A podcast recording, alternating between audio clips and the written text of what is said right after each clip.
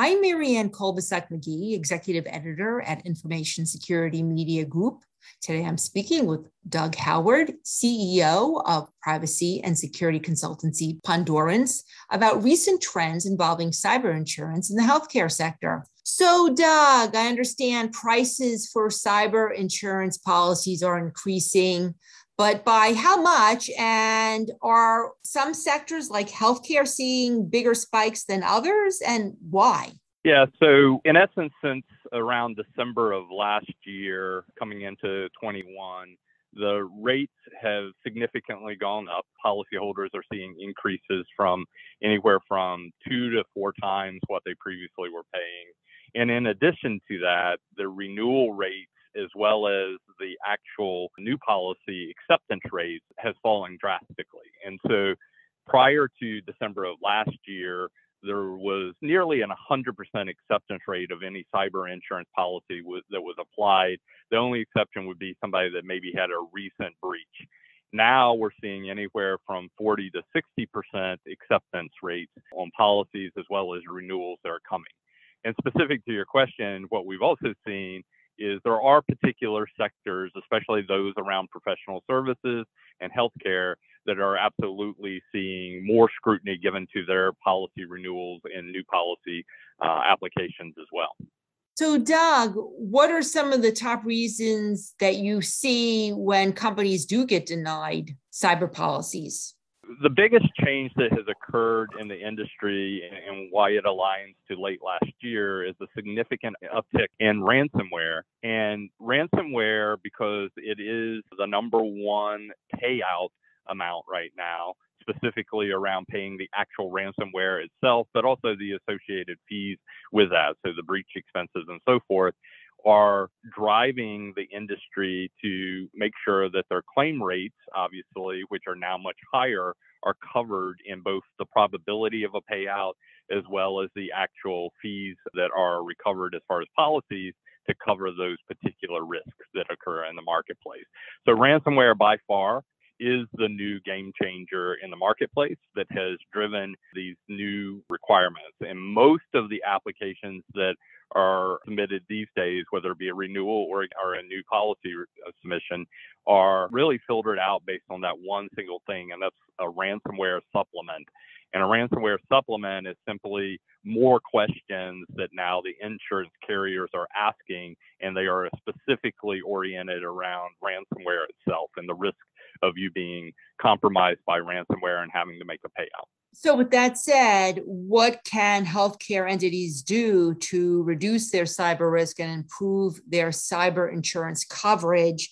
And related to that, back to ransomware, do they have to buy separate policies or separate sort of provisions within their coverage in order for ransomware issues to be covered? It really comes down to three considerations. Number one, is going to be how well prepared you are for ransomware and your ability to answer the questions that are most critical to these ransomware supplements and ultimately to the risk that the carrier assumes that they will have associated with ransomware.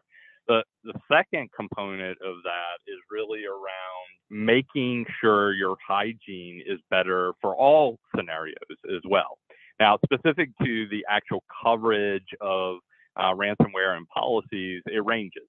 So you've got on one extreme companies now, insurance providers that actually exclude any type of ransomware. And so if you think about buying a cyber insurance policy and it not including ransomware, which is the number one compromise and the number one risk you probably have in the marketplace right now, then you would say obviously that's not necessarily worth a lot relative to the claims that it's covering and the ultimate risk that it's reducing. On the flip side, most carriers have not excluded ransomware, rather, they filter those out either by, again, a lower acceptance rate of renewals and new policies. So, you know, now instead of 100% accepting everybody that, that applies for a policy, now they're down to, again, 40 to 60%, which reduces risk because they're excluding those with the highest probability of ransomware based on their, again, ransomware supplement. And then second to that is also their ability to make sure that you're improving your security on a regular basis. And so what they're doing there is instead of saying, no, hey, I'm not going to give you cyber insurance or I'm going to exclude ransomware. In this particular case, what they do is they lower the coverage of particular types of events, in this case, ransomware.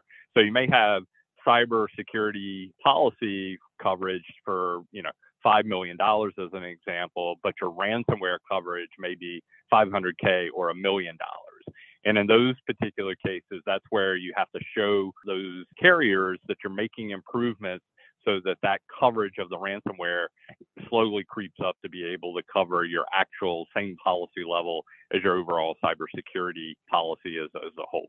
So, how much influence do the cyber insurers have over whether a healthcare entity does pay a ransom and how much? And are the ransoms even covered under the policies? Yeah, again, so to go back to kind of the the, the multi-part question here is if you get cyber insurance coverage, you want to make sure that ransomware is included to the level that you're comfortable with. And again, and they're on the spectrum, so anywhere from no, I don't cover ransomware at all, to it's a small supplement of it, you know, a sub coverage within the overall policy, or again, full coverage overall or a decline. And so in those scenarios, you want to make sure you have alignment to exactly how the process is going to work. And so most of the insurance companies today will suggest or require you to go through tabletop exercises and various other approaches that make sure ultimately you are able to get yourself recovered in the event of a ransomware. And the, the more prepared you are to deal with ransomware, the better off the insurance companies will see you. Specifically on paying a ransom, a insurance firm will never tell you whether or not they will or will not allow you to pay a ransom. That would be between you and your lawyer. Um, specifically, one is it legal? So, in other words, is the legal aspect of what you're going to make a payment on actually approved by the government. And there's all types of conditions today. There's groups that ultimately are not allowed, you're not allowed to pay ransom to, in which are ultimately that list is controlled by our government, the US government in this case. And so in that scenario, what you want to do is one, make sure that if your breach coach says yes, you can pay it. Number two, that your payer, the person actually paying this on your behalf, is making sure that it is a not excluded uh, person from a list. So, in other words, you're making a legal payment because obviously an insurance firm can never reimburse for an illegal payment.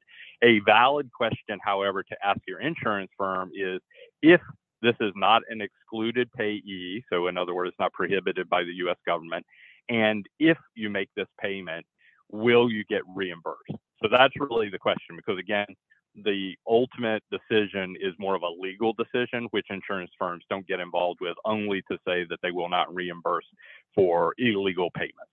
Doug, we're seeing instances where ransomware attacks are allegedly being linked to patient safety. How does that play into the cyber insurance? Would a patient injury or death, ransomware attack fall under a cyber insurance policy, a malpractice insurance policy? Some other liability insurance? What are you seeing? What are you hearing? Yeah, so I don't know of a particular case where any type of life and death scenario has been covered by insurance policy specifically around cyber. That would be a legal question more so than anything. And so, you know, when it comes down to exclusion, there are lots of exclusions in cyber insurance carrier contracts. And so making sure that you've read through those to understand is consequential damage covered? Are there exclusions that are excluded from those? That ultimately are pretty well outlined today. You know, five years ago, three years ago, and even a year and a half ago, they were not well outlined. But in current contracts, very often there are specific things outlined associated with that. And again, you know, in a particular scenario, there's a lot of different things you should plan around when it comes to a scenario such as that. If you're a healthcare provider, you have devices connected directly to human that are impacted by or connected to cyber. In that particular case, doing tabletop exercises that understand those decision making processes where human life or human health is impacted is a big element. In fact, one of the things that we've been advocating for about a year and a half now is focusing not only on the traditional risks associated with a business, so risk to revenues or your mission, risk to regulatory compliance, and risk to ultimately being able to deal with business impact are associated with a lot of elements that most businesses are used to dealing with. But in today's environment where cyber actually impacts devices that physically can have harm to the human body, we ask that all of our customers really to consider as your highest priority is there risk to human health or human life in each one of those connected devices. And so if you think about the consequential types of scenarios, not just directly connected, you would have something like the integrity of a healthcare record for what people are allergic to, like penicillin and things that are used in everyday health that ultimately could impact human life if it was altered. And then, of course, those things that are directly connected to human life. I believe what you'll see over time is those types of scenarios, as they actually occur in the marketplace and become more prevalent, that you'll see those policies tighten down tighter and tighter, and you'll see those things excluded if they aren't already in the policies that, that people are receiving or businesses are receiving. And finally, Doug, any predictions for cyber insurance trends moving forward into next year? Yeah, I think the, the root of any trend specific to cyber insurance really needs to be looking at what the trends are in ransomware. And if you look at ransomware specifically, there is no magic bullet coming down the path that ultimately will make businesses better at defending themselves against ransomware. Most of it is hygiene, which, you know, hygiene unfortunately is hard. Most businesses don't do it patching systems, multi-factor authentication, deploying EDR. None of these are ultra expensive or ultra hard to deploy, but they are things that most businesses unfortunately don't do and therefore ultimately lead into most many, if not most businesses being impacted by ransomware. So my prediction would be, you know, throughout 22, you will see continued penetration of ransomware across multiple sectors. We do see some trends associated with smaller businesses being targeted rather than some of the larger ones that have historically been the major targets because those guys are spending more time, more money on the hygiene and ultimately protecting better on ransomware. So offenders, of course, are going to go to lower hanging fruit. And so I suspect that you will see a broader penetration of smaller businesses versus just the big headlines that you currently see, you know, in, in primarily the end of 2020 and throughout 2021. And associated with that, that means that the insurance rates will continue to increase. The decline rates that we've seen in the past will probably increase as well to a steady 50, 60% versus 40 to 60%. And then you will also see businesses being better prepared to walk into a insurance policy renewal or insurance new policy by be, being able to answer those ransomware supplements better by doing all the right things, you know, those hygiene things I previously mentioned. So the bad news is it's not getting better in the next, you know, 18 months. Ransomware can continue to increase. Policies will be harder to get, both renewals as well as new. Then ultimately, at the end of the day, you will be able to better prepare yourself as a business to deal with ransomware situations, which will, you know, hopefully in 23, 24, start alleviating some of the pressure that's in the system right now. Well, thank you, Doug. I've been speaking to Doug Howard, I'm Marianne Kolbasuk McGee of Information Security Media Group. Thanks for joining us.